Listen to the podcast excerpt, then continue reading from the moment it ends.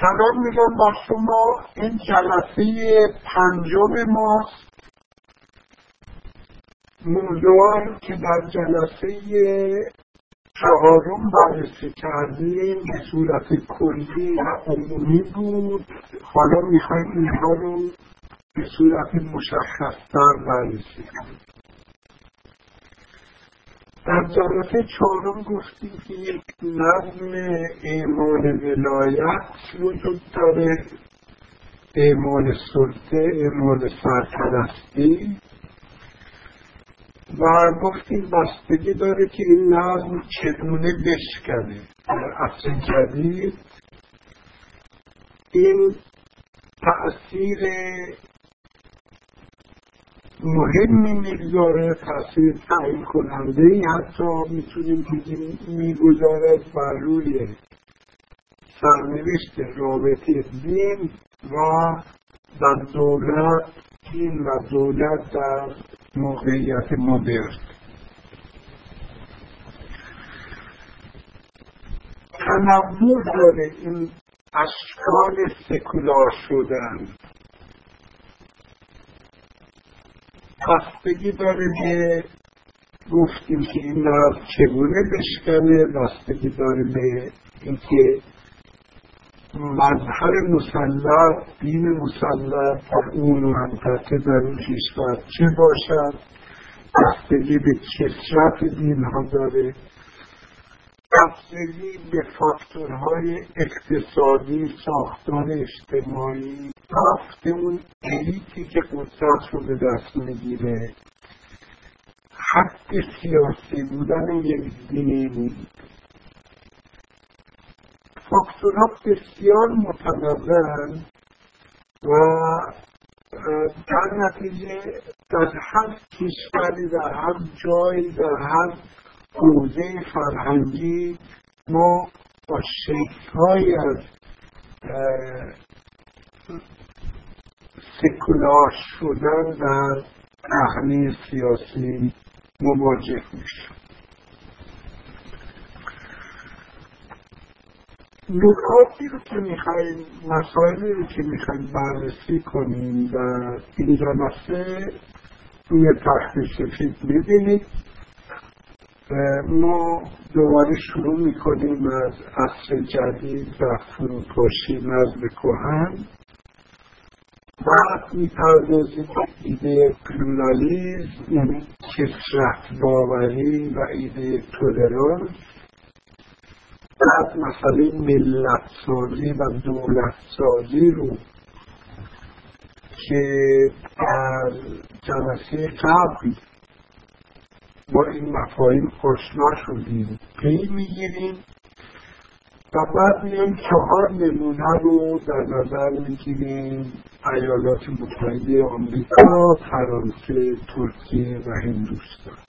آخرش کوشش می‌کنیم که جمعبند ارائه در این جلسه دوستان توجه کنید که شما ممکنه با انبوهی از اطلاعات مواجه بشید اطلاعات تاریخی. اینکه احیانا سررشته گم نشه توجه ویژه کنید به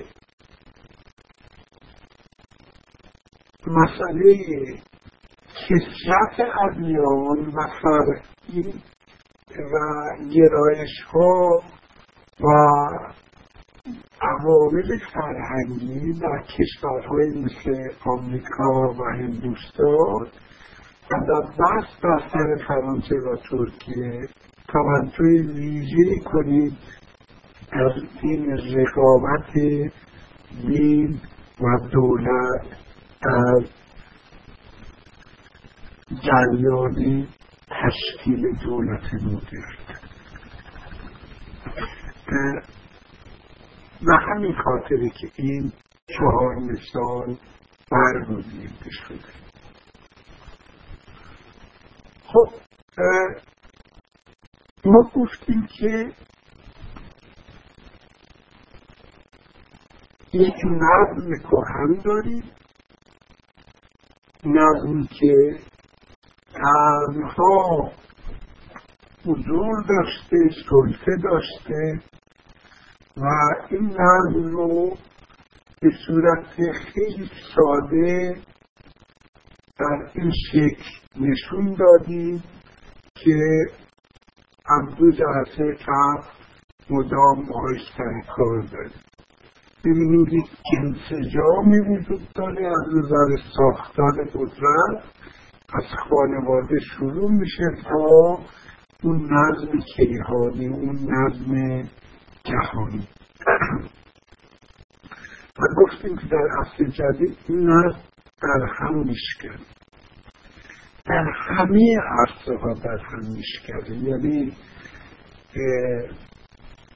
سلطه پدر در خانواده زیر سوال میره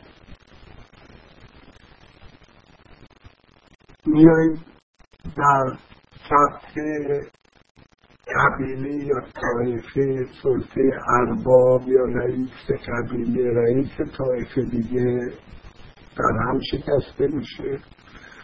در سطح کشوری سلطه شاه سلطان یا هر چی اسم دیگه داشته باشه در هم شکسته میشه. و بعد میم در نظم کیهانی دیگه اون تصوری که از خدا وجود داره. مثلا در ادیان توحیدی به عنوان یک سلطان آسمانی که همه مقدرات در دست اون هست این تصور هم در هم شکسته میشه. و درک دیگه ای به جای اون میشینه درکی که می‌تونه دینی باشه می‌تونه دینی نباشه. ولی دیانت اصلی جدید هم نوع دیگه از دیانت هست. و مفهوم های دیگه کار می‌کنه. و تصورهای دیگه کار می‌کنه. ممکنه علمان های عناصری از اون دیدگاه سنتی داشته باشه ولی با تغییراتی در شکل در معنا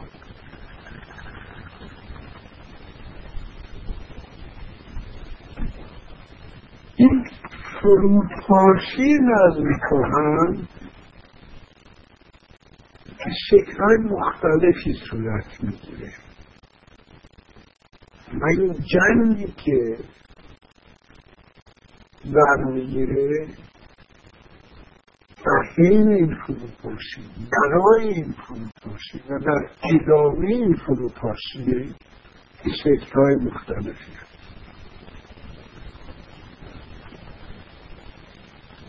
ستیری هم می‌گیره بستر قدرت وقتی که قدرت و اون نظم کهن در هم میشکنه و در اون ستیز بستر قدرت یک ستیز عمیق هست فقط بستری نیست که کدوم سلطان بره و کدوم سلطان بیاد. کدوم شاه بره و کدوم شاه بیاد. بلکه ستیز هست بر سر موقعیت اقتصادی یعنی جنگ طبقاتی ستیز هست بر سر ارزش ها بر سر اخلاق بر سر شیوه های رفتار منش ها ستیز های ایدولوژیک هست ستیز های انباشته شده در طول تاریخ هست. درگیری با تعریف مجدد دو جنس رابطه دو جنس هست و برگری اونها. ستیز بین نسل هاست یعنی نبرد همه جانبه است. در این نبرد همه جانبه دین مجددا به شکل بی سابقه سیاسی میشه. و شروع می‌کنید تاریخ خودش رو باز نوشتن و تعادل کهن هم به هم می‌کنه ستیزهای دیگه جای اونها رو تعادل ها رو می‌گیره. انتقام های تاریخی صورت دوباره فراخونده میشه به این صورت که در میامیزه با ناسیونالیزم و جریان های مختلف. می‌بینید که به اسم شیع و سنی شروع می‌کنن به همدیگه رو کشتن. در نگاه نخست به نظر می‌رسید که این جنگ قبایل قریش هست در 1400 سال پیش. ولی به اسم اونهاست ولی پشتش یک منافع مطامع و عوامل امروزی وجود داره که به این صورت در میاد که مثلا یهودی ستیزی رو داریم و اشکال مختلف. در اروپا که دست جدید این گونه شروع نمیشه که یا دانشها گسترش پیدا کنه و دین گام به گام عقب بنشینه که خیلی پیچیده تر از ایناست اینه که عصر جدید مجموعی از جنگ ها شروع میشه. این جنگ ها جنگ های مذهبی هستن یعنی من برای شما بعد میشون میگم. نمونه های جنگ دهکانه در آلمان. از 1524 تا 1525 این زیر کوشش مذهب پیش برده شده اندکی بعد نبرد مشهور کاپل در سوئیس رو داریم 1531 که اون هم به اسم دین صورت می‌گیره بعد دوباره یک جنگی در این امپراتوری مقدس رومی به اصطلاح اون روزگار صورت می‌گیره در وسط قرن شونزده بعد جنگ هشت ساله رو داریم در اواخر قرن 1568 تا 1000 تا جنگ هشتاد ساله رو میگم. گفتم هشت ساله رو. و 1648 یعنی این های پی جنگ های داخلی در فرانسه رو داریم بر سر مصرف. 1562 تا 1598 جنگی سی ساله رو داریم 1618 تا 1648 نبردهایی که در این منطقه اتریش و بوهمی و فرانسه و دانمارک و سوئد پر گرفت. این منطقه رو این جنگ های سی ساله رو منظورم. بعد سه تا چهار تا جنگ در فرانسه داریم. بعد جنگ در ایرلند داریم. یعنی مجموعی این جنگ ها رو داریم که همه جنگهای هستن با اسم مصنب و پوشش مصنبی و نشون دهنده نوع دیگه اکتیویتی فعال شدن مصنب است خب پشت اینها ما ببینیم که جنگ میان امیران هست جنگ میان فرهنگ ها هست جنگ میان فیودالیسم هست بوجوازی نوپا جنگ میان فرکسیون های مختلف این هاست و همون موقع این نظر کهن اروپا در هم میشکنه و ملت سازی و دولت سازی صورت می‌گیره. می‌بینیم این گرایش رو مثلا در آلمان آلمان و فرانسه پروتستانتیز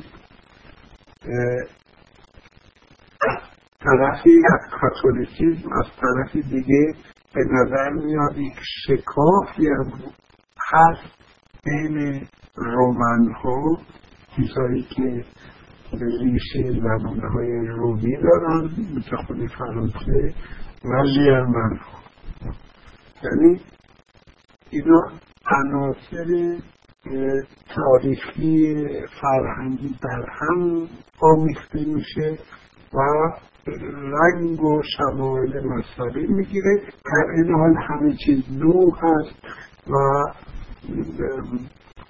پایین ناسیونالیزم جدید تربیت هست این نظم کهن در اروپا در هم شکسته میشه این کلیسای کاتولیک و جریان پروتستانی.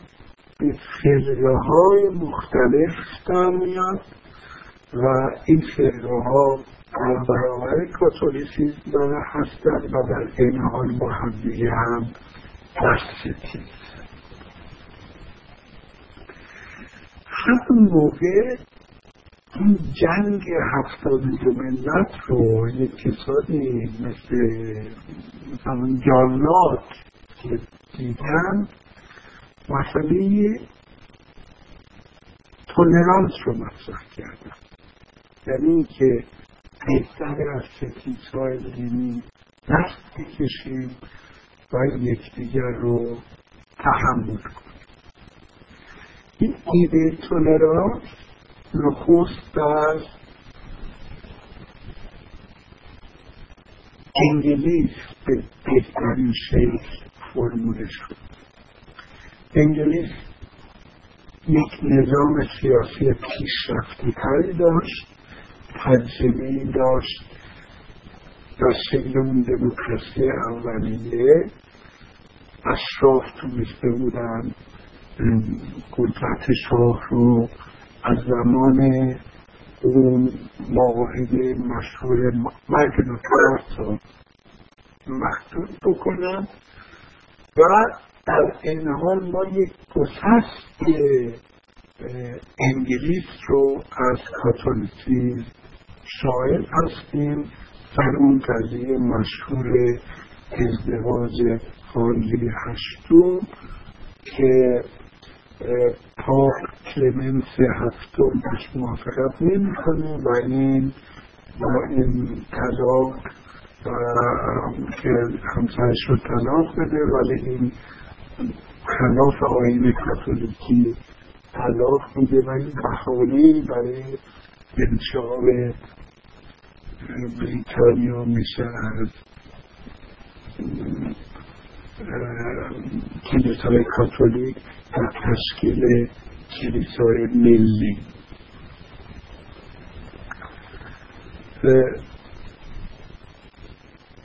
تداول ستیزهای مذهبی مانع رشد سرمایهداری مانع رشد بورژوازی بود. در نتیجه این طبقه پیشرو بورژوا و این دیدگاه های بورژوایی که شروع کرده بودن خودشون با اومانیزم شروع کردن این بدبستر اونها این ایده تولرانس رو مطرح کردن. گفتم کسی که می‌تونه ویژه ترک کرد به نظر رو پیش بود جان لاک هست فیلسوف بزرگ انگلیسی در قرن هیلده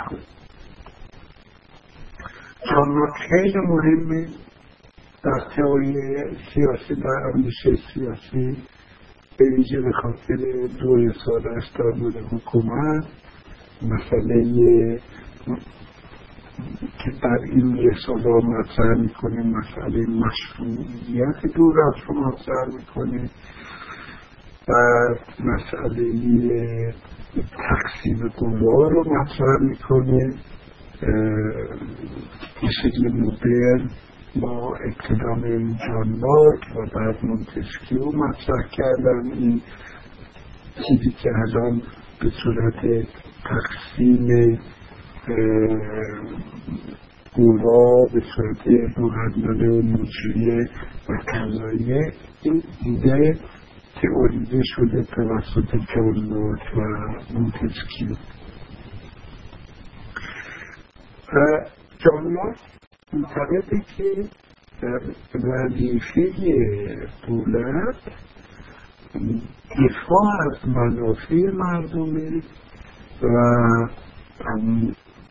این سیانت مردم و بگونه که مردم در صلح زندگی کنند وظیفه این نیست که بیاد چیزی رو به اسم حقیقت یا به اسم دین به مردم تحمیل کنه. چون با اون وظیفه سیانت و وظیفه حفظ صلح در تضاد قرار در این اساس میاد میگه که باید دولت نماینده مردم باشه. دولت نماینده آسمان نیست و کار دولت این هست که شرطهای آزاد بودن مردم رو پاسداری بکنه که این آزادی تعلق داره آزادی وجدان و ایمان. این مبنای نظر جانت میشه برای جدا کردن دین و دولت چهار نامه مشهور داره که مضمونشون هست. تولرانس. تولرانس یعنی رواداری یعنی تحمل. که خلاصه ایده هایی رو که در این نامه ها مشهور آورده. اگر بیان بگیم که چه استدلال های جانلای آورده می‌تونیم به این صورت دسته بندی کنیم که روی تخته می‌بینید چه استدلال آورده در دفاع از رواداری دینی. میگه که انسان ها و دولت ها نمی‌تونن باور نهایی ستیز دین ها بر سر حقیقت باشند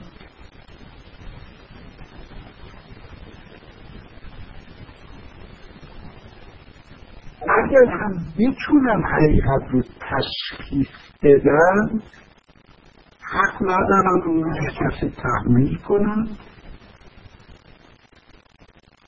چرا؟ چون تحمیلگری و خشونت خودش نابحقه و از یک وسیله نابحق نادرست یک اندیشه درست روا نیست. که استفاده بکنه. استدلال سومش اینه که بینظمی و بیسامانی اجتماعی که تحلیل یک دین واحد ایجاد می‌کند شدیدتر از حالت فطرت ادیان یعنی اگر ما در یک کشور پنج تا دین داشته باشیم یا عقیده داشته باشیم و اینو کنار هم زندگی کنن یک سری هم بینظمی ها وجود داشته باشه میگه این بهتر از اینه که یا دولت یکی از این دین ها رو بهش امتیاز بده و کوشش کنه تحمیل کنه این باعث ستیز بیشتر بینظمی بیشتر خشونت بیشتر میشه. و از این نظر دولت روانیست این کار انجام این استدلال های جملات در دفاع زبانگری دینی یعنی شما در نظر بگیرید در پایان جنگ های سی ساله اروپای ایران از خسته از جنگ های مذهبی این نوع ایده ها هم برش مطرح است و رشد می‌کنه. بسیاری اروپا رو ترک می‌کنن فرار می‌کنن پناه می‌برن به دنیای جدید. برای اینکه اونجا از زیر ستم یه دستگاه دینی که در کشور خودشون وجود داشته رهایی پیدا کنن می‌تونن در دنیای جدید به آرامی و نسود و در آسایش ایمان خودشون رو داشته باشن. خیلی از اینها از مناطق پروتستانی میرن خیلی در شمال آمریکا شمال کاره آمریکا. یعنی میرن بیشتر در این ناحیه که به اسم ایالات متحده می‌شناسیم و بالای این که کانادا است. جالب اینجاست که ایده تولرانس رو به شکل فرموله شدهش قبل از جان لاک ببینیم در میان مهاجران امریکا مطرح میشه. با یکی از اینها آشنا میشیم. عکسش رو روی تصویر می‌بینید آقای ویلیام پیل ویلیام پیل متولد قواسط قرن هیده در لندن. اون پسری سر آدمیرال ویلیام پیل بوده. یکی از ثروتمندترین مردان انگلیس. این ویلیام پن جونیور میپیونده به فرقه کویکرها و میره در امریکا این فرقه رو این فرقه پروتستانی رو تبلیغ. اونجا خیلی هم موفق میشه. و این آقای ویلیام پیت کسی که بنیانگذار ایالت پنسیلوانیا. پنسیلوانیا. پن از اسم پدر این آقا آمده یعنی سه آدمیرال ویلیام پن. در این ایالت که این کلونی پنسیلوانیا به ایالات نگفته می‌شد کلونی. که ده کلونی وجود داشت. کلونی انگلیسی وجود داشت. که یکی از این کلونی ها با پنسیلوانیا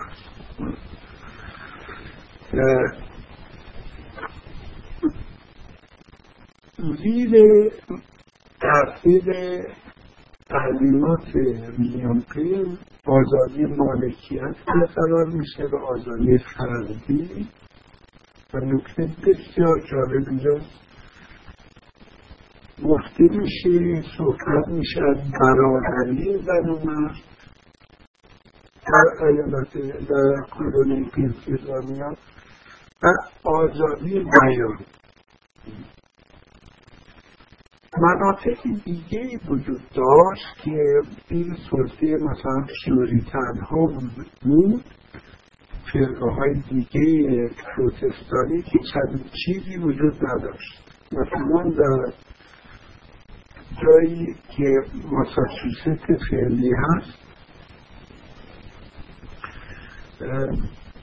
تعمین می‌کردن که حتی فرم لباس چجوری باشه. همه میباید روز یک شنبه کلیسا برن و اجبالی بوده انجام مناسب مذهبی. یعنی چند فضایی در کلونی های دیگه می‌تونست وجود داشته باشه.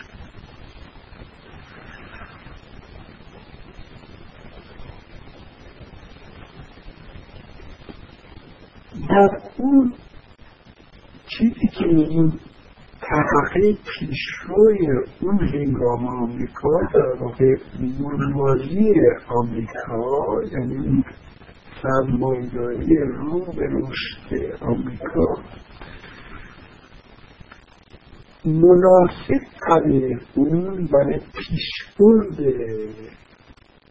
شیوه زندگی معیشت درآمدش بود که در این جهان نو این درگیری های مذهبی وجود نداشته باشه و یک جور صلح و همزیستی وجود داشته باشه. این اندیشه مدرن بورژوایی رو ما آشکارا می‌بینیم در نوشته های ویلیام پل کتابی داره در مورد امر عظیم وجدان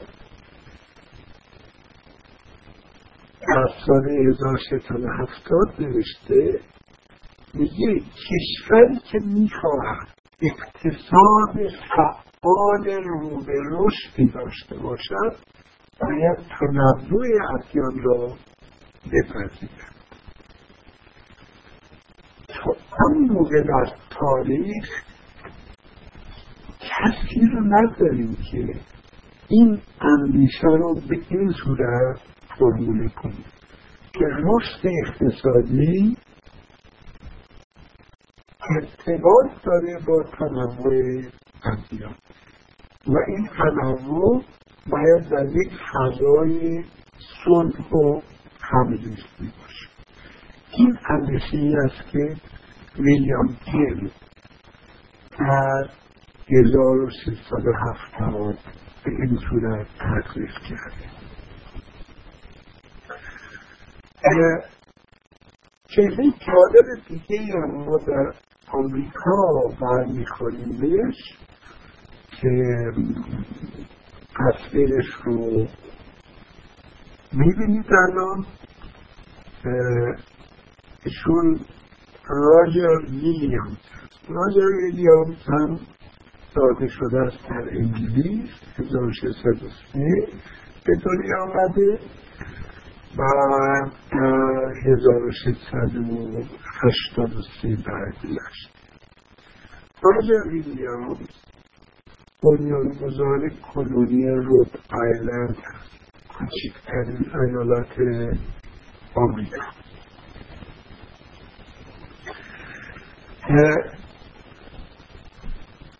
این راجر ویلیامز که میاد از باپتیست های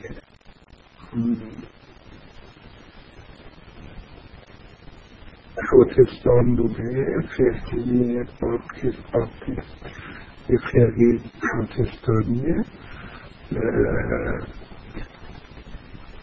اینها در این کلونی که تاسیس می‌کنن به رهبری راجر ویلیامز شبیه ویلیام پین آزادی عقیده و آزادی وجدان رو به رسمیت می‌شناسن این آقای راجر ویلیامز کشیش بوده توجه کنید کشیش بوده. اولین کسیه که اصطلاح جدایی دین و دولت رو بکنه در طول تاریخ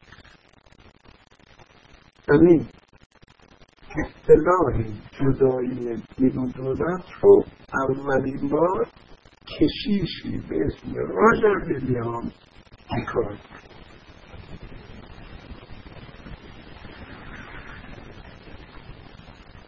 این با این دو تا چهره یعنی راجر ویلیامز و ویلیام پن ما پا رو گذاشتیم در فضای آمریکا. دو چهره ای که پلورالیزم رو به رسمیت می‌شناسن یعنی کثرت ادیان رو کثرت باور هستن و معتقدن که نباید جنگ کرد بر سر اینکه کدوممون حقانیت داریم ما میبایست یک سامان سیاسی داشته باشیم و با صلح زندگی کنیم و در صلح هر کس بره عبادت خودشون بکنه.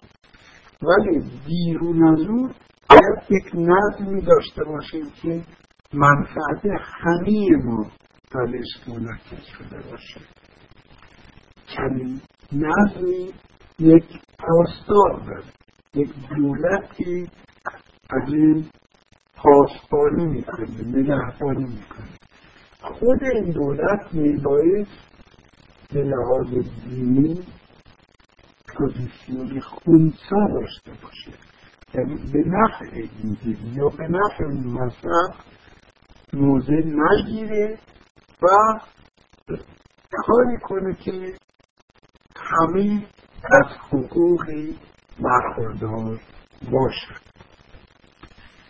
این اندیشه از طریق بنیانگذاران ایالات متحده. در این زمینه عینی که شرح دادم و متاسفانه فرصت نیست بیشتر بشکافیمش این اندیشه میاد و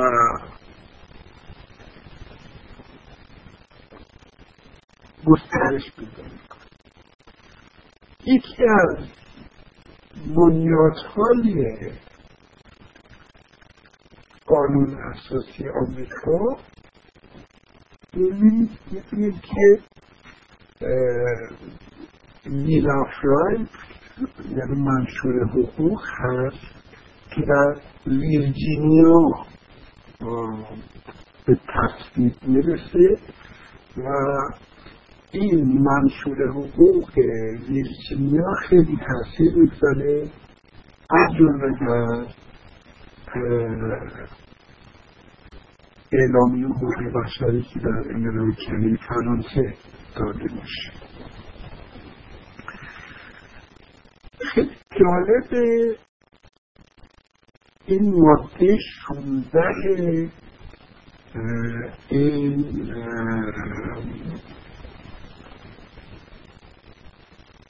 اعلامی حقوق ویرجینیا من متنش رو می اینجا برید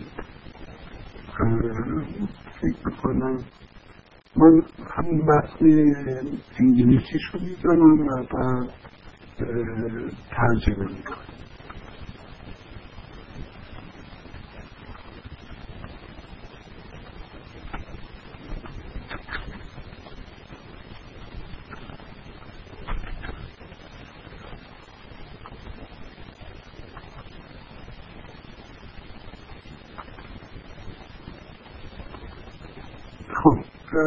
امیدوارم دوستان بتونم ببینن این متنی رو که من روی تخته گذاشتم.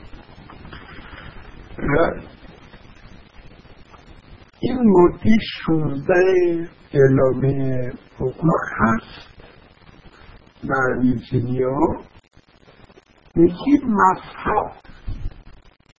یا اون وظیفه که ما در قبل آفریدگارمون در قبال خالقمون داریم؟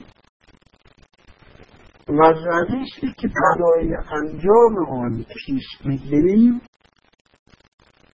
تنها می‌تواند با عقل و متقاعد شدن هدایت شود نه با خشونت.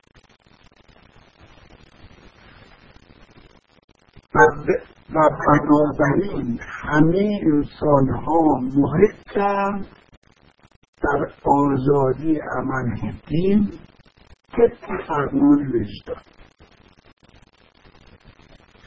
و از این وظیفه همگان است در قبال یکدیگر با نودوستی مسیحی با محبت و مرحمت رفتار کنند. یک چنین فرمولاسیونی بینظیر بوده در طول تاریخ که یک نهاد سیاسی این رو در عنوان قانون بگذاره. البته ما نمونه های از تولرانس داریم. مثلا بسیار برجسته از تولرانس مذهبی داریم در سرنار اکبر شاه از مغولان هند که داستان بسیار جذابیه در دیسکات هند یک اشاره رو خواهم کرد. گفت که این اصطلاح جدای دین و دولت رو نخستین بار راجر ویلیامز بکار در قانون اساسی آمریکا این اصطلاح وارد نشد. ولی ما در متمم اول قانون اساسی ایالات متحده نکته وجود داره که بسیار مهمه از نظر این بحث ما. من این این رو بنویسم زیر همین که این اصلاحی اول متمم اوله و این متمم اول تضمین می‌کنه. آزادی بیان رو آزادی مطبوعات رو حق مردم برای برپایی اجتماعات آرام رو و اجتماع برای دادخواهی از حکومت رو و کنگره میگه که در خصوص تشکیل مذهب به صورت ملی یا منعی از مذهب هیچ قانون لازم یعنی چی؟ یعنی کنگره نمیاد دیگه که مذهب رسمی کشور چیه؟ کنگره نمیاد بگه که چه مذهبی خوبه چه مذهبی بد. این معنی سکولار بودن یعنی موضع بی طرف داری تو این در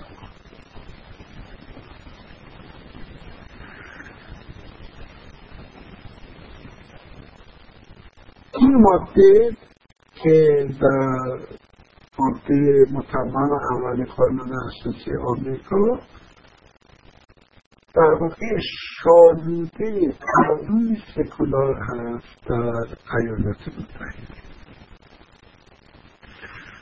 و تکرار می‌کنم که در قانون اساسی اصطلاح جدای دین و دولت ولی ما یک جایش می‌کنیم که در تاریخ محض در مورد قانون و قانون اساسی بسیار مهم.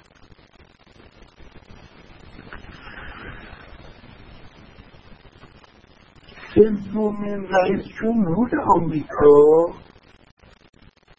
توماس جفرسون هست عکسش رو ببینید این توماس جفرسون یک نامه نوشته در سال 1802 به اجتماعی از باپتیستا و در اون نامه خودش متمم اول قانون اساسی آمریکا رو تفسیر و در این تفسیر هست که اصطلاح جدایی دین و دولت یا دقیقا کاملتر بگم دیوار جدایی دین و دولت رو مطرح می‌کنه.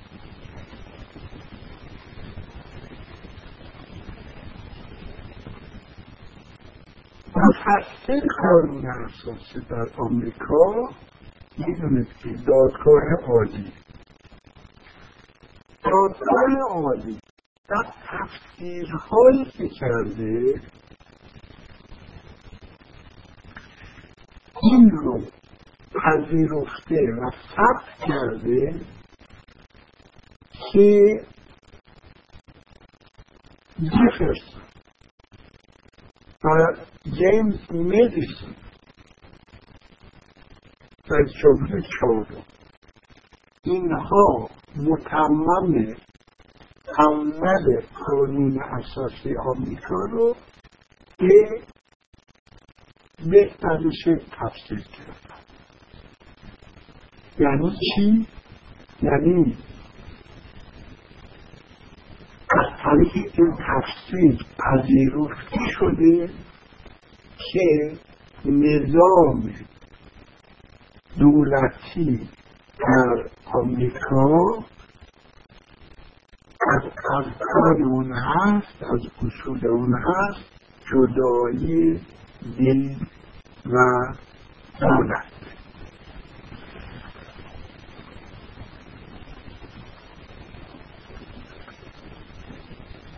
یک جای دیگه یک سند تاریخی دیگه هم وجود داره در تاریخ آمریکا که در بحث سکولاریسم خیلی بهش اشاره می‌کنن و سند خیلی جالبیه.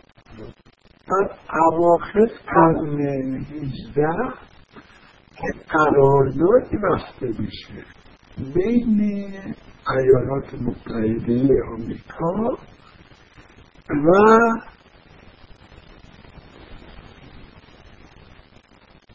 دولت ترابلوس ترابلوس تریپولی پایتخت لیبی کنونی اونجا در واقع امارتی وجود داشته قدرتی وجود داشته. یک قرارداد اونها می‌زنن با آمریکا و در متن انگلیسی این قرارداد گفته میشه که دولت توصیف میشه دولت آمریکا و سیاست اون در قبال مسلمان ها این عبارت به کار برده شده من که میذارمش روی تخت کسی که ببینیدش برگردیم به صفحه قبل.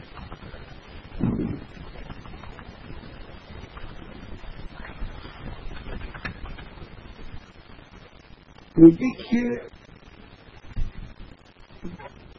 حکومت آمریکا به هیچ وجه بر بنیاد مذهب مسیحی نیست.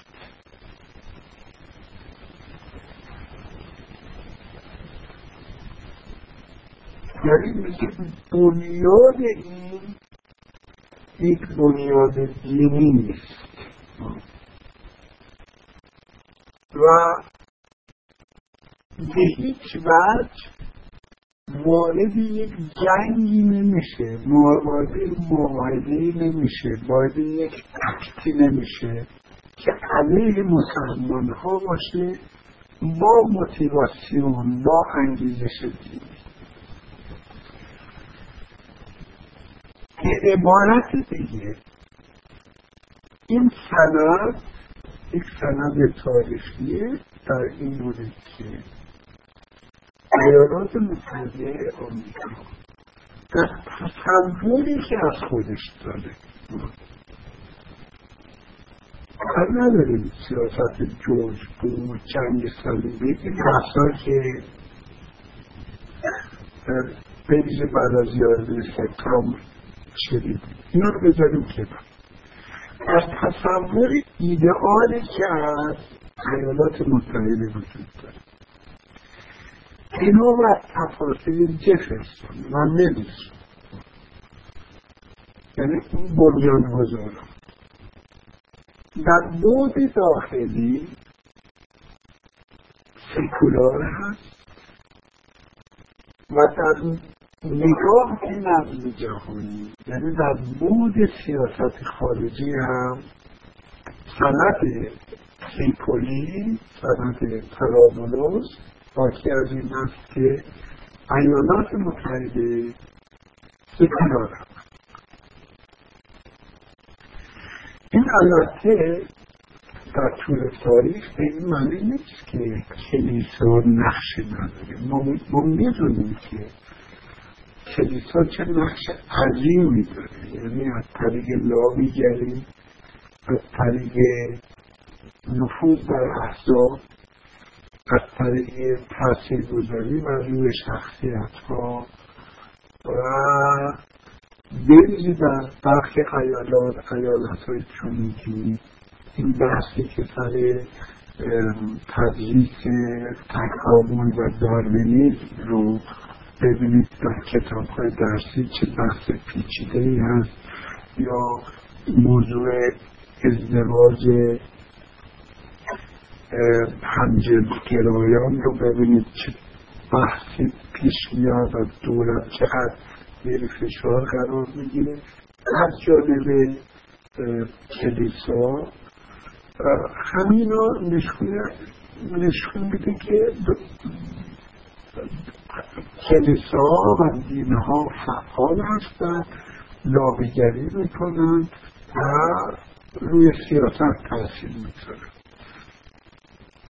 سیکولاریسم وقتی میگیم به معنی این هست که در اون اسناد پایه در اون سیاست های بنیادی این جدایی وجود داره. به قول جفرسون این دیوار جدایی.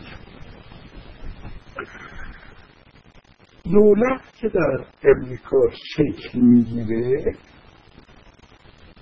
در جریان جنگ های استقلال و مستقل شدن از انگلیس دولت در رقابت با قدرت دینی شکل نمی‌گیره یا توسعه شکلگیریش همراه با نبرد نیست با قدرت دینی ولی در جای دیگه می‌بینید که این نبرد وجود داره. در کجا؟ در فرانسه؟ در فرانسه این بسیار طبیعه این آل جناب پوش رو که می‌بینید روی تخت سفید این کاردینال ریشیلوی ریشیلیوی مشهوره. و این مدت ها در واقع وزارت می‌کرده. این مقام عالی کلیسایی کلیسا مثل این مثل بند عمل می‌کرده و بخشی از قدرت رو در اختیار خودش داشته. برای اینکه بفهمیم افکار انقلاب فرانسه دین چجوری بوده یک شخصیتی که خیلی جالب بررسی کنیم دورانش رو و رفتارش رو این آقای حالی جناب ریشیلیو هست.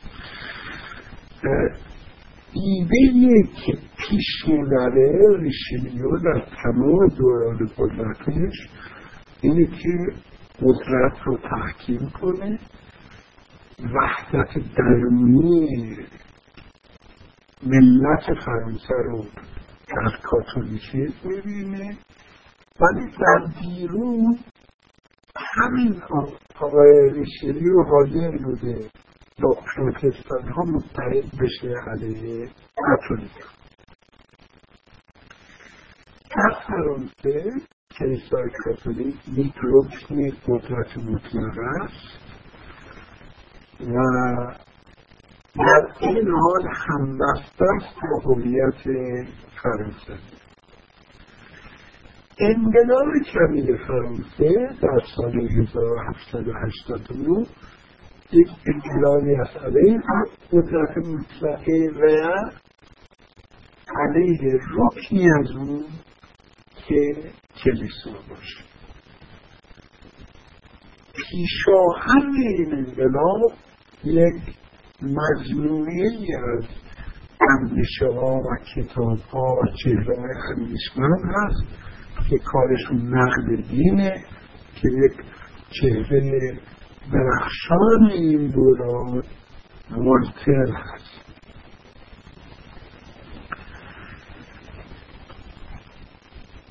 انقلابیون میان و این ایده رو دارن که به جای دیانت کهن دیانت عقل افتاده و یک هویت دیگه رو پیش ببرن هویتی بر اساس برادری برادری و آزادی. شما الان روی تخت عکس سردر کلیسا رو می‌بینید. که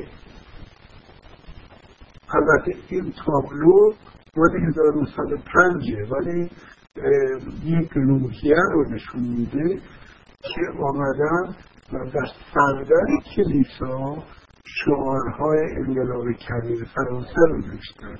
لیبرته ایگالیته فراترنیته یعنی آزادی برابری و برادری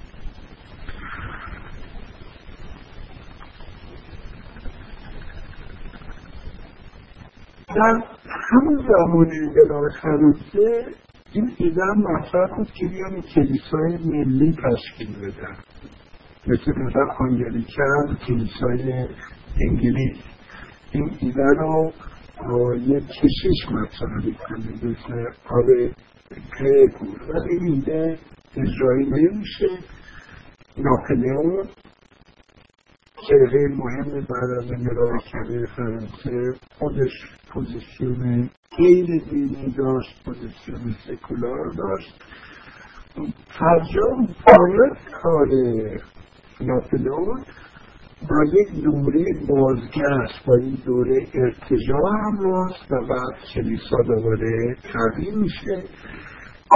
بعد ما فرانسه رو در قرن نوزدهم می‌بینیم یک ستیز دائم بین تحقیقها و مرتجعان و بین به اصطلاح سکولارها و کلیسا. این ستیز مثلا خودش رو نشون میده در زمین آموزش و پرورش جزویت ها که فرقه مسیحی بودن مدارس رو می‌خواستن زیر کنترل خودشون در بیارن.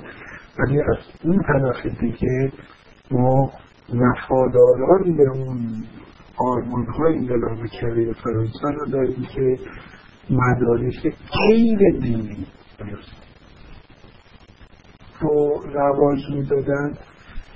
مدارس اصطلاح معلومه رو معلومه در برابر کلیسایی مدارس که به اصطلاح متعلق بودن به لایکوس. یعنی غیر کلیسایی مکلف بدون ردای کلیسا. انسانهای معمولی.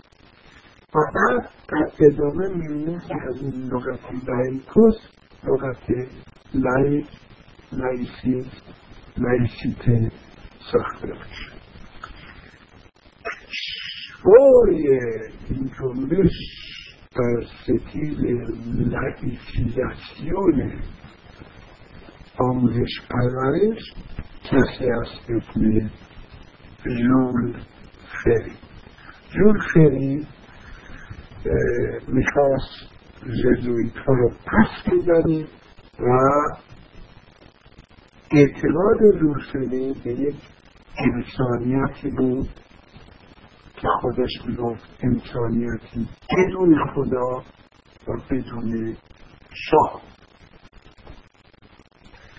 اصلاحات زولفری مصدقی میشه و قانون 1205 گفتیم ستیزی وجود داره در فرانسه و در تمام قرن نوزدهم و بالاخره این ستیز منجر میشه به قانونی که قانون رئیسی تخت میشه در 1905 در اومد این ماجرای مشهور دریفوس هست. که 1894 شروع میشه تا 1906 که ماجرایی هست که سختبرمی ایجاد میشه. چون فرصت نیست وارد توضیحات ماجرا نمیشم. سختبندی ایجاد میشه. بین جناب مرتجمان و تلقی خواهان در بالاخره این سختبندی به نفع تلقی خواهان تموم میشه و پیشاهنگ کسانی که پیش بردن این قانون رو قانون رئیسی رو این دو چهره است که خوب باشون آشنا بشید. یکی جان جورس جان جورس بنیانگذار حزب سوسیالیست فرانسه. چیزی بسیار محبوب در فرانسه اون گام می‌کرد مهمترین نمایندگان مجلس. با نوتهای آتشین مشهورش. و دوست و همراه اون اریستید بریا.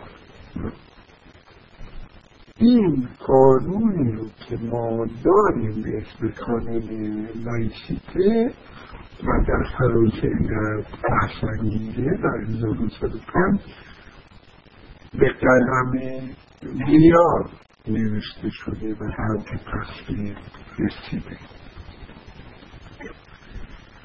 ماده اول میگه که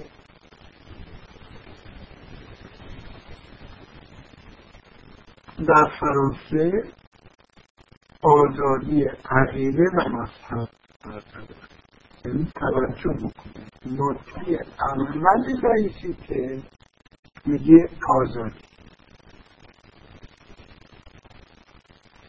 ماده دوم میگه دولت نه دینی را دین رسمی می‌دادند نه به مزد میده و نه یارانه میده. هیچ دین یعنی دولت به هیچ دینی کمک نمی‌کنه امتیاز نمیده پول نمیده. این بسیار ساده است این این رو در ذهنمون بسپاریم قانون 1905 قانون لایسیتی فرانسه ماده اول. همه ادیان آزاد ماده دوم. دولت به هیچ دینی امتیاز و سوبسید نمیده. به این سادگی این میشه قانون لایسیتی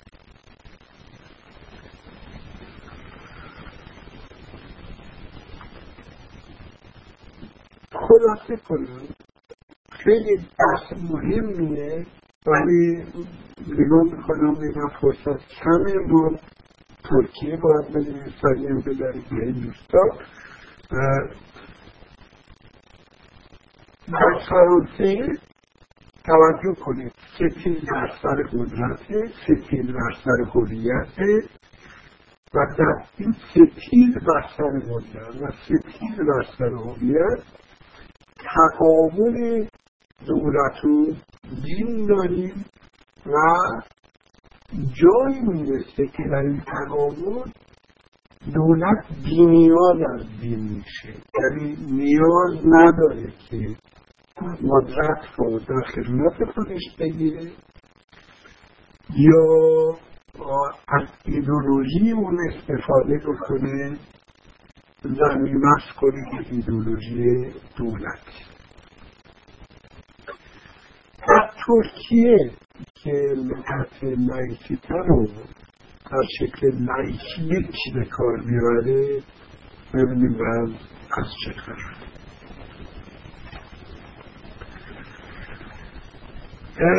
یک اسلام شناسی فرانسوی داریم به اسم الیور رویا.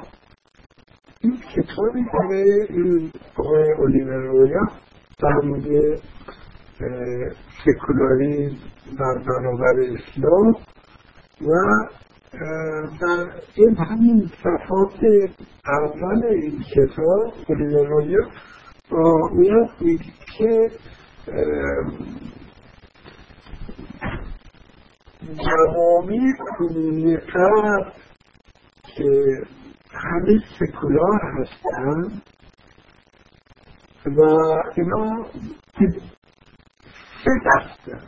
یا جدایی دین و دولت رو به عنوان اصل در سامان سیاسی خود پذیرفتن نمونهش آمریکا. یا سکولار شدن و این سکولار شدن عملی بوده در جریان دیگرگونی جامعه مثل آلمان، انگلیس و اسکاندیناوی جایی که در اینجا در اسکاندیناوی ما می‌دونیم که که در انگلیس یا اسکاندیناوی چیزایی از رسمی دارن. ولی جامعه سکولار هست و این سکولار بودن جامعه اولیگرویا میگه که در عمل این انفکاک رو انجام داده و این عاملش دین و دولت مثلا در انگلیس یک آموزش فرمال هست یک آموزش سوری. پس یا اون یک از دو یا اینکه ترکیبی از این دو تاست که مسئلهش لایسیته فرانسه در جواب غیر غربی بحث چجوریه ما خیلی جا پیشرفتگی سکولاریزاسیون رو می‌بینیم در اصل فرهنگ و جامعه و به این اعتبار می‌تونیم بگیم سکولاریزاسیون همبسته است با مدرنیزاسیون موضوع دین مطرح میشه در این جوامع در سطح اجتماعی در جریان پیشرفت سکولاریزاسیون. وقتی که میاد بینش نو میاد جای بینش کهنه رو می‌گیره مثلا در رابطه دو جنس مسئله زن مسئله حجاب در آموزش پرورش و در سیستم غذایی در سطح سیاسی در برخورد دین و دولت که می‌تونه دولتهای مختلف داشته باشه رقابت باشه مقابله باشه یا در همومیگی باشه کدوم از این الگوها پیش گرفته باشه؟ بستگی داره که این نسل چجوری برهم کرد این مقدمات بریم ترکیه. ترکیه خیلی برای ما مهم کشوری است. با جمعیت مسلمان همسایه با از قدیم تأثیر گذاری فرهنگی داشت. می‌دونید که ترک ها از این ناحیه ناحیه آسیای میانه آمدن و تا رفتن تا این ترکیه فعلی که اون که بهش گفتن آسیای صغیر ما می‌بینیم که دولت سلجوقی رو در ایران داره و همینطور سلجوقیان روم رو داریم که میان در این منطقه آسیا آسیا صغیر بعد از زمان سلجوقیان روم ما از اینها توایف مختلفی برمیان و بعد از یک دوره ستیز طایفه قدرت می‌گیره که مشهور میشن عثمانیان به خاطر امیر اونها عثمان یکم که 1326 میلادی درگذشت این عثمان یکم رو بهش می‌گفتن قاضی. قاضی یعنی کسی که تذره می‌کنه جنگ مقصدی می‌کنه و این کشور گشایش همواری به سمت غرب. ما می‌دونیم که عثمانی ها این حکومت قدرتی رو که تشکیل دادن شمال آفریقا رو گرفتن بعد آمدن بخشای از این منطقه عربی رو گرفتن و بعد رفتن تا دروازه وین پیش رفتن و در نبرد وین که 1373 بود. شکست خوردن بعد از اون ما ای کام به کام عقب نشینی از طرف غرب به سمت شرق صورت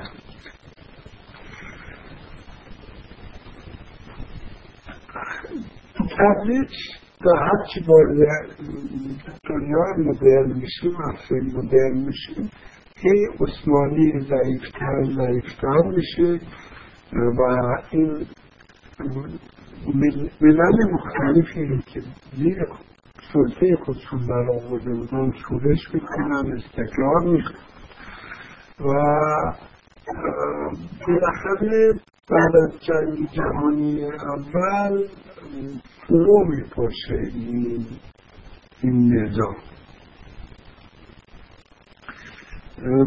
نقشه وجود داشته از طرف متحدین متفقین تکی تکی کردن این عثمانی و واقعا خود تکی تکی هم میشه ولی یک بخش مرکزی در واقع ترک نشینش رو ترک ها به رهبری مصطفی کمال پاشا می‌تونن نجات بدن. این مصطفی کمال پاشا کسی هست که بهش مشهوری بهش حتی ترک یعنی پدری ملت ترک. در 1922 سلطنت رو لغو می‌کنه. در 1923 اعلان جمهوری می‌کنه. و در 1924 خلافت رو لغو می‌کنه موضوع خلافت خیلی مهمه. سلطان عثمانی خلیفه نامیده می‌شد و لقب خلافت از جانب اساسات و یارانش باستاب بسیار مهمی پیدا می‌کنه در جهان اسلام. من گذاشته بودم در مورد خلافت در این جلسه مقداری صحبت کنم ولی چون فرصت کمه موضوع خلافت رو بگذاریم جلسه بعد. وقتی که در مورد تئوری سیاسی در اسلام حرف می‌زنیم یک مقداری در اونجا به خلافت می‌پردازم. به هر حال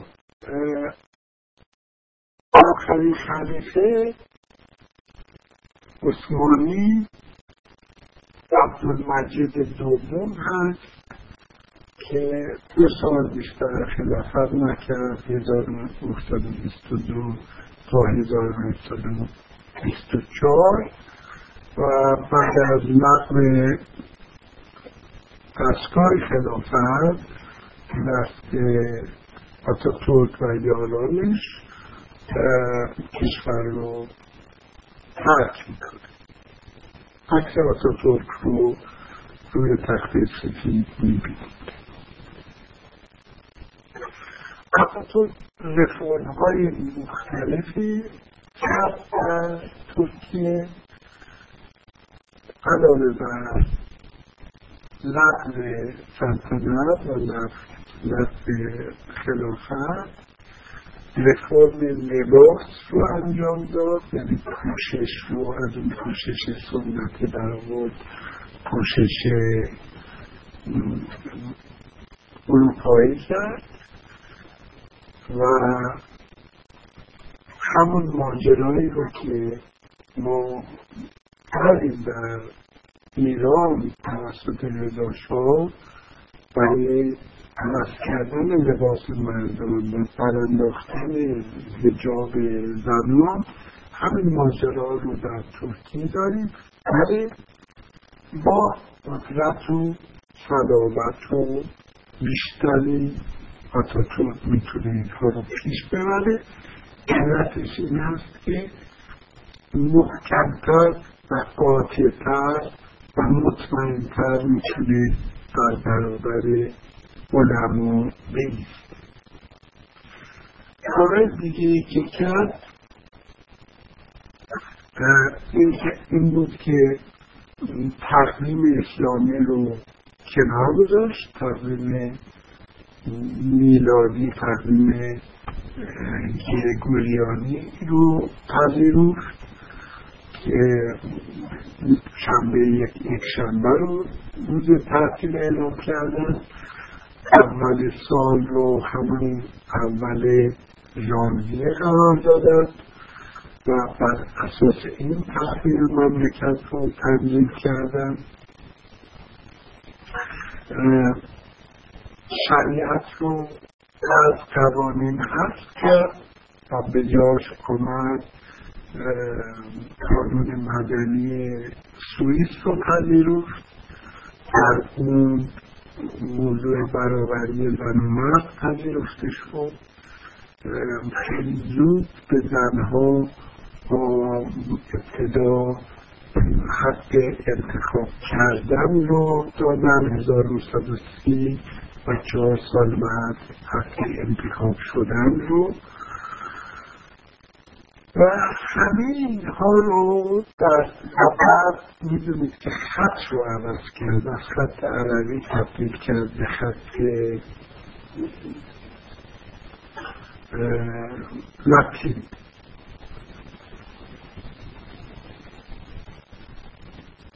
چرا رضاشاه نتونست با این سلامت و قدرت در برابر علما قرار بگیره. ولی آتاتورک تونست یک بحث تونست یک بحث طولانی فقط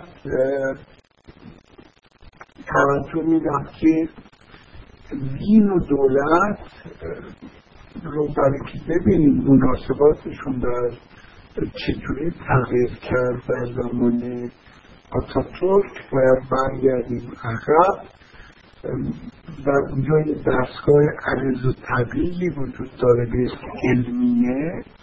این علما از پرداخت مالیات معاف بودن و پادشاه حق مصادره اموال اونها رو نداشت.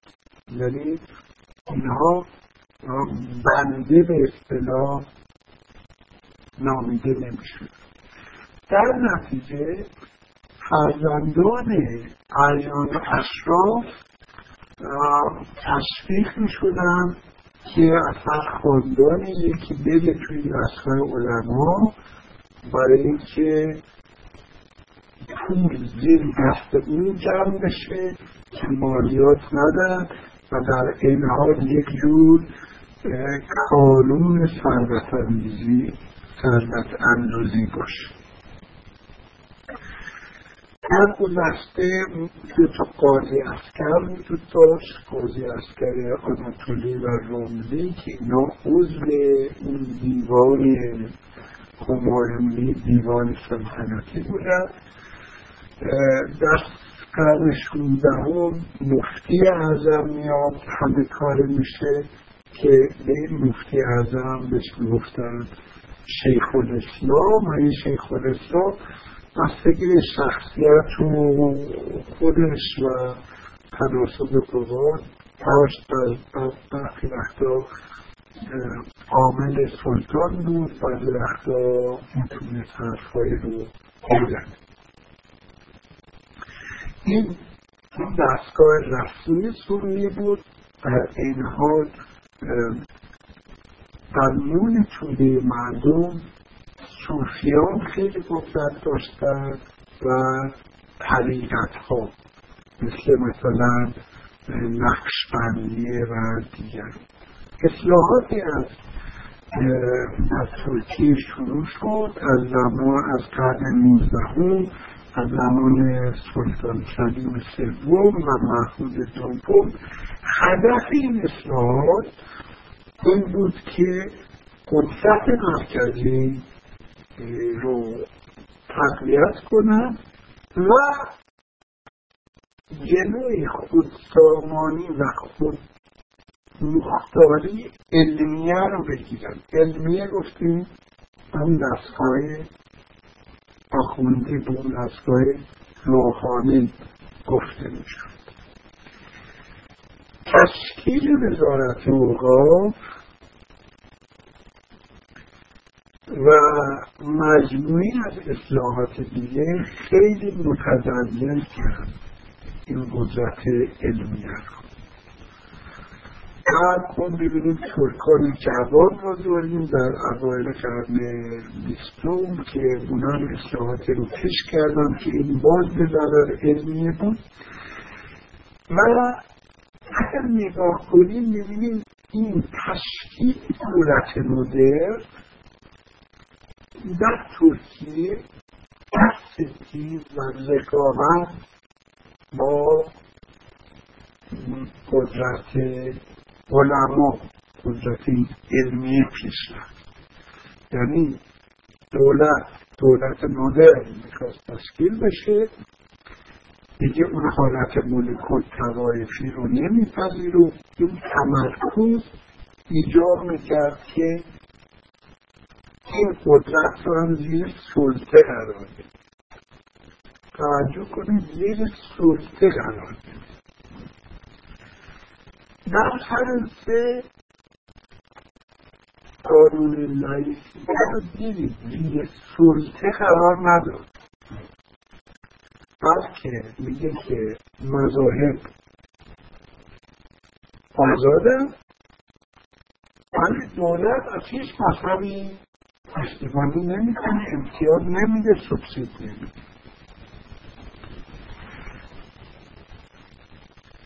یعنی اینطوری نشد که دولت فرانسه مدرن فرانسه قدرت کلیسا رو در هم بشکنه و کلیسا رو بیا جز خودش کنه. یعنی دولت فرانسه بیا تعیین کنه که این شهر اون شهر کشیش کی باشه؟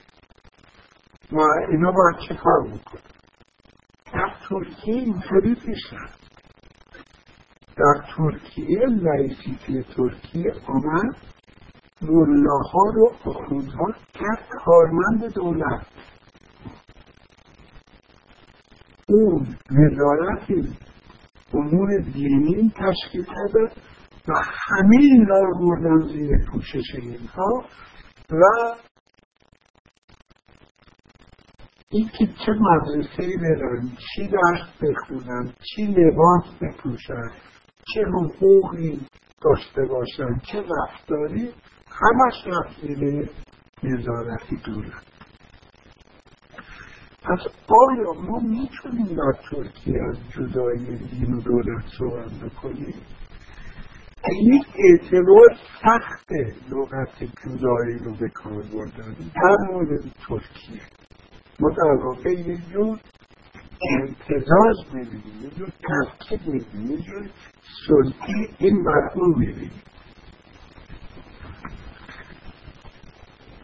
و این سلطه سلطه بود که ابتکارش آتاتورک نبود. از زمان عثمانی زمینه داشت. این موضوع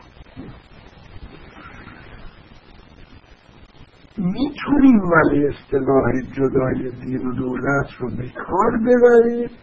به این اعتبار که بگیم در قانون گذاری و در اجرا مبنا دین نیست مبنا عقل متعارف مبنا تصمیم گیری سکولار هست و نهادهای سکولار. ولی بحث بسیار پیچیده بحث هند بحث ترکیه به اعتبار اینکه جریان مذهبی در حال رشد و اقلیت ها تحت فشار یعنی آزادی مذهبی وجود نداره. نمونش فشار بر ارامن است و فشار بر علوی ها هست و فرقه های مختلف درویشی. یعنی به نظر می‌رسه که یک دین رسمی وجود داره که لغت رسمی کار برده نشده در قانون این دین رسمی که نوعی اون چیزی که زیر سلطه دولت قرار داره و بقیه رو زیر فشار قرار و این با مجموعی از تناقض ها در فرهنگ و سیاست هست که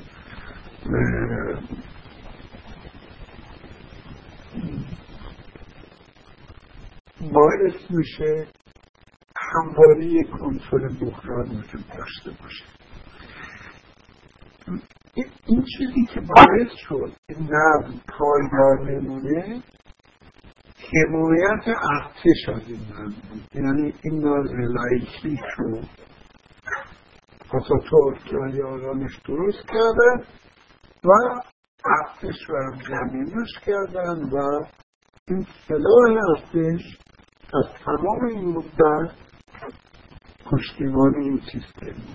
در این حال این سیستم فرهنگ خود رو ایجاد کرد.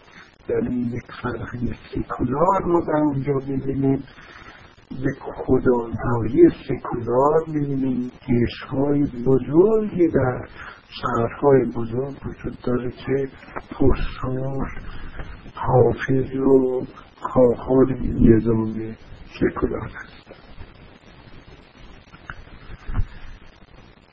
از ترکیه همون وقتی که میریم در هند با یک منظره دیگه مواجه میشیم. در ترکیه بنام از وحدت. میگن فقط یک ملت ترک وجود داره و حاضر نیستن اصلا بپذیرن وجود کردها رو. به کردها مدتها می‌گفتن ترک های کوهی وجود ارمنی ها رو وجود علوی ها رو اینا رو اصلا می‌خواستن نفت کنن به رسمیات نشناسن هیچ حقی ندن. هنوزم چندان حقی ندارن. در ترکیه همش از وحدت صحبت میشه. و تا اون که در هندوستان بگذاریم ما صحبت از کسرت هفتمین کشور بزرگ جهان ترکیه از نظر مستند. جمعیتی داره یک میلیارد و بالای یک میلیارد دیگه میلیون این در واقع جمعیت این کشور بعد از چین پر جمعیت ترین کشور جهان محسوب میشه؟ حدود فقط 26 درصدشون شهر نشینن بقیه در روستاها هستن. یا به صورت قبایل حرفی زندگی می‌کنن. و یک ترکیب عجیبی است از فرهنگ ها زمان ها و ادیان. یک آمار در سال 1991 تعداد زبانهای موجود در هندوستان رو 1576 زبان تخمین زد. دولت و قانون اساسی هند دویست شونزده تا از اینها رو عنوان زبان مادری اسم می‌بره. سیصد و بیست و پنج تا رو بهش میگه گویش بیست و دو تا رو به عنوان زبان رسمی شناسایی می‌کنه. کسرت ادیان بسیار زیاده. و در اونجا دین اکثریت رو هندوان تشکیل میدن. مسلمانان سنی داریم شیعه داریم مسیحیان کاتولیک و پروتستان داریم سیک ها رو داریم بودایان رو داریم و پارس ها یعنی پیروان دین زرتشتی رو داریم. و بخواییان و هر کدوم از اینها غیر هندو انواع اقسام فرقه. بعد اون نظام طبقاتی کاستی رو داریم که توجیه دینی پیدا کرده و همه اینها رو داریم یک دوران طولانی سلطه انگلیس رو برای این کشور پهناور که سیاستی که پیش برده سیاست تفسقه بیانداز و حکومت کن هر قبیله هر قومی هر مذهبی کوشش می‌کردن که فقط به فکر خودشون باشن. چیزی وجود نداشته یا تلاش می‌شد وجود نداشته باشه. به اسم هند که همه به اون فکر کنن ولی یک الیت یک نخبگان خداگاهی شکل می‌گیره در این کشور و اینها علم کشف می‌کنن یک کتابی مشهور نهرو داره به فارسی هم ترجمه شده اسمش از کشف هند دو چهره مشهور این الیت رو می‌شناسیم یکی کردیر هست و یکی نهرو نهرو اولین خسروزیر هندوستان بعد از استقلال.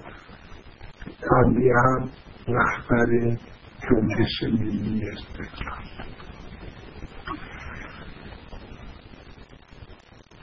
ما فقط می‌رسیم یه مقداری روی این دوتا چهره صحبت کنیم. گاندی خودش یه شخص سیکولار بود. معتقد بود که دین نباید با سیاست یا مسائل ملی آمیخته بشه. این دلیل رو میآورد این جمله گاندی رو میگه میگه مذهب تنها یک امر شخصی بین انسان و خدای خود. و خدای او و هیچ محک و معیاری برای ملیت نیست. بعد در جای کمی میگه ناسیونالیزم برتر از سیکتاریزم مبتنی بر هویت مذهبی و در این مفهوم ما همه قبل از آنکه هندو مسلمان زرتشتی و یا مسیحی باشیم هندی محسوب می‌شد در این نظر گاندی ایده یک هندی رو مطرح کرده هند آزاد که در اون دستبندی های مذهبی جاشو میدن به تقسیمات سیاسی و بین مذاهب صلح برقرار بشه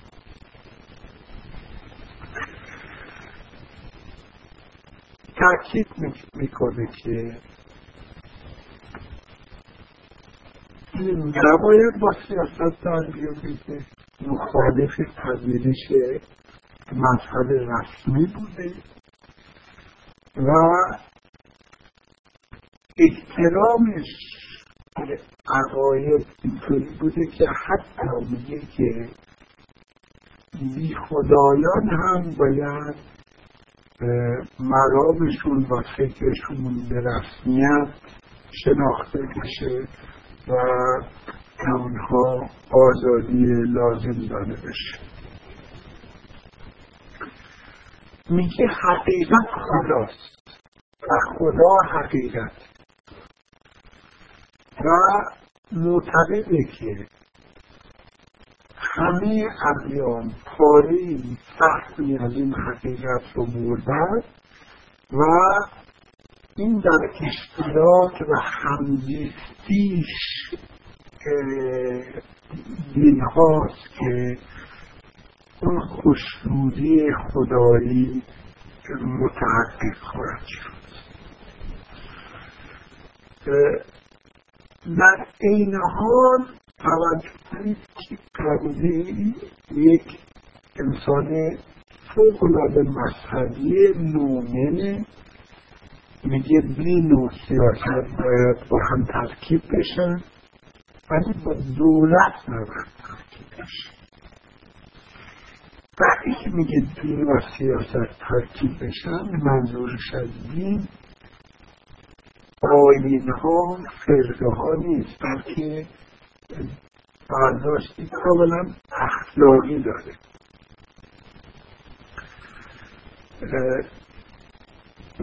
در جای میگه آنها که می‌گویند هیچ کده رفتی به سیاست ندارد نمی‌فهمند که مذهب چیست. و توضیح که میده در ادامه کندی به عنوان اخلاق. معرفی برخلاف گاندی مذهبی بود نهرو اگنوستیسیست بود. یعنی اعتقادی نداشت. ما نمی‌دونم که حقیقت مذهبی وجود داره و چی هست. در مورد اظهار نظر نمی‌کرد. به اعتباری حتی در جاهایی نوشته میشه که آتئیست در سال 1935 در زندگی نامه خود یک جمله خیلی مهم داره. میگه دین یک بار گران. یعنی چی دین یک بار گران یعنی یک بار گرانیه که روی نسل ها منتقل می‌کنن به یکدیگه بعد میاد روی انسانهای فعلی بر جوش می‌کشن و این بار گران سنت اینا رو این سمت یا به اون سمت میکشونه و به تصادم با یکدیگه میکشونه. نمونهش این هست که در جایی می‌تونه فاجعه بیافرینه.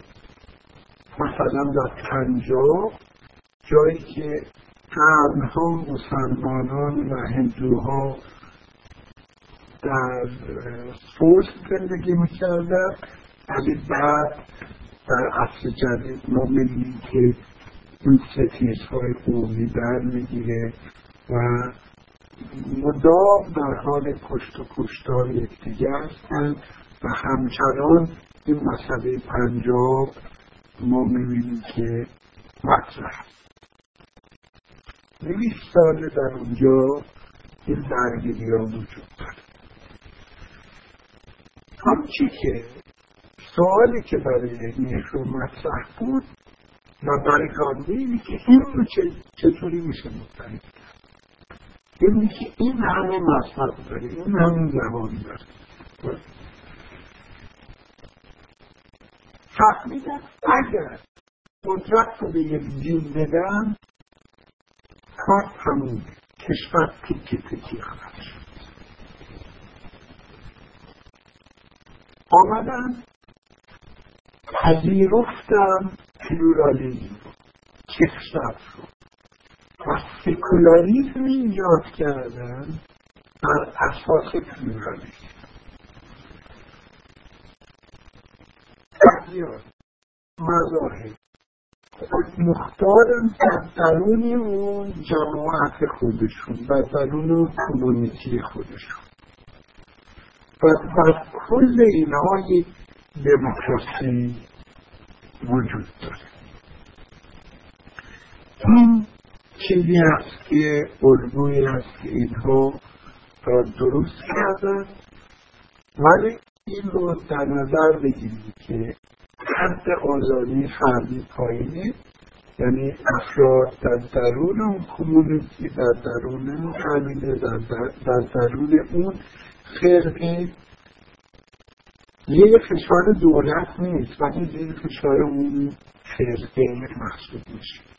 یعنی collective ها جمع های بزرگ اصالت کنند و اصالت داشتن این collective ها در هندوستان بسیار مخل هست و مضر هست برای آزادی ولی الگوش رو در تقابل با ترکیه تفاوت با آمریکا اینطوری هست که در آمریکا اساس این سکولاریزم در آزادی مذهبی ولی رکن دیگرش لیبرالیزم هست. و آزادی فرد در هندوستان ما پلورالیزم رو داریم و عنصر لیبرالیزم و آزادی فردی ضعیفی در حال رشد هنوز اکنون ولی در مجموع به خاطر اینکه جامعه سنتی ضعیف بعد دو تا الگوی دیگه دیدیم که بر اساس نیست و بر اساس یک ایده دولت واحد دولت متحد و یک هویت ملی دیگه خود رو تعریف می‌کنه. فرانسه دیدیم که هویت خود دولت مدرن خود رو در تقابل با کلیسا مطرح می‌کنه. کلیسا رو پس می‌زنه. می‌ذاره کنار همه امتیازات رو خب قبلا بهش داده میشون همه رو می‌تونن. بخش های بزرگی رو مثل آموزش پرورش سوبسیت هایی که می‌گرفتن اینها رو از کلیسا می‌گیره بعد ترکیه یک وضع دیگه داره این نمونه ها رو بخش شمرده در این جلسه برای اینکه ببینید چقدر پیچیدگی ها وجود و شما در نظر بگیرید که من در توضیح فقط این چهار نمونه تاریخی بسیاری از اطلاعات رو همینطوری که در ذهن آماده کرده بودم که من شما بگم حفظ کردم برای اینکه یک شمای کلی به شما بدم. وگرنه مسائل بسیار پیچیده‌تر از این هست و اما شما در نظر بگیرید که ما کشورهای دیگر را بیایم در نظر بگیریم ببینیم چه پیچیدگی هایی این رابطه دین و دولت داره ما باید این کار بخونیم موردشون فکر بکنیم و ببینیم در ایران چه الگوی ترکیه الگوی ترکیه به این بحث دیکتاتوری میاد الگوی پلورالیزم هندی رو بیاریم با گرایش های لیبرالی و ارزش های دموکراتیک پیشرفته که در ایران وجود داره پاسخش کنیم آمریکا الگوی جذابیه ولی اون تاریخ دیگه ای داره. تو همه این مسائل باید فکر کرد و دوستان توجه کنید. مسئله به این سادگی نیست فقط بگیم جدایی دین میرد میبایست این جدایی همتکله بشه در یک نظام دموکراتیک. و اینجا هست که قضیه رو پیچیده پیچیده می‌کنه. ما چه پاسخ بدیم به انتگره شدن در یک نظام دموکراتیک؟ کاملا درست میگید. من از زمان که سالها پیش وارد این بحث شده اولین مقاله ای که نوشتم در یک نشریه در ایران هر نکته بود که ما الگوی خودمون رو خواهیم داشت. هیچ کدوم از این الگوهای مشهور و موجود نمی‌تونه سرمشقلی باشه در این جلسه هم تاکید من در این بود که نشون بدم که این چهار نمونه مشهور هر کدوم چه زمینه تاریخی دارن و چه مشکلات و مسائلی دارن. ما یک فضای دیگه داریم یک فرهنگ دیگه داریم. ترکیب اینا ترکیب چیز دیگه و این که ما به چه مسائلی باید توجه کنیم اینو من جلسه هشتم رو به این موضوع اختصاص دادم که در این مورد به تفصیل صحبت در مورد اون موضوعی که گفته که ممکنه ما دین ملی داشته باشیم مثل کلیسای آنگلیکان اینها اون رو من موافق نیستم و معتقدم که ما آزادی مذهب برقرار باید باشه. بشود اینکه جریان شیعه.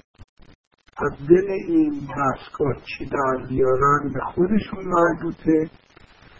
ولی احتمال زیاد شکاف های جدی وجود خواهد داشت بین سنتگرایان و بین مدرنیست ها و این شکاف خیلی جدی خواهد بود روی فرهنگ ایران تاثیر خواهد گذاشت و ولی ما امیدوارم که در سکولاریزم ایرانی چیزی به اسم که ما بخوایم چه خود چه بعد چه سنتی چه مدرن به عنوان ملی امیدوارم که نداشته باشیم. اگر داشته باشیم از وجود سکولاریزم باید شک کنیم. دولت میباید خودش رو از این معرکه کنار بکشه. و میباید این پلورالیزم رسمیت شناخته بشه ولی به هیچ دینی به هیچ مذهبی به هیچ فرقه امتیاز داده نشه سوبسید داده نشه و در این حال آزادی مطلق مذهبی در چارچوب نظام دموکراتیک برقرار بشه یعنی پذیرش پلورالیسم. همین جلسه هشتم در این مورد صحبت می‌کنیم. ایده شما در مورد اینکه ما باید راه خودمون رو بریم الگوی خودمون رو خواهیم داشت. کاملا درسته. ولی ما باید این بحثا رو کنیم از تجربیات دیگران بحث بگیم مثلا این آمریکا فرانسه و ترکیه. ممنون. خسته نباشید. از دستاندارکاران توانا تشکر می‌کنم. من همیشه صحبتم خیلی طول می‌کشه. البته کمپکته و روز و روزگار با شما خوش بود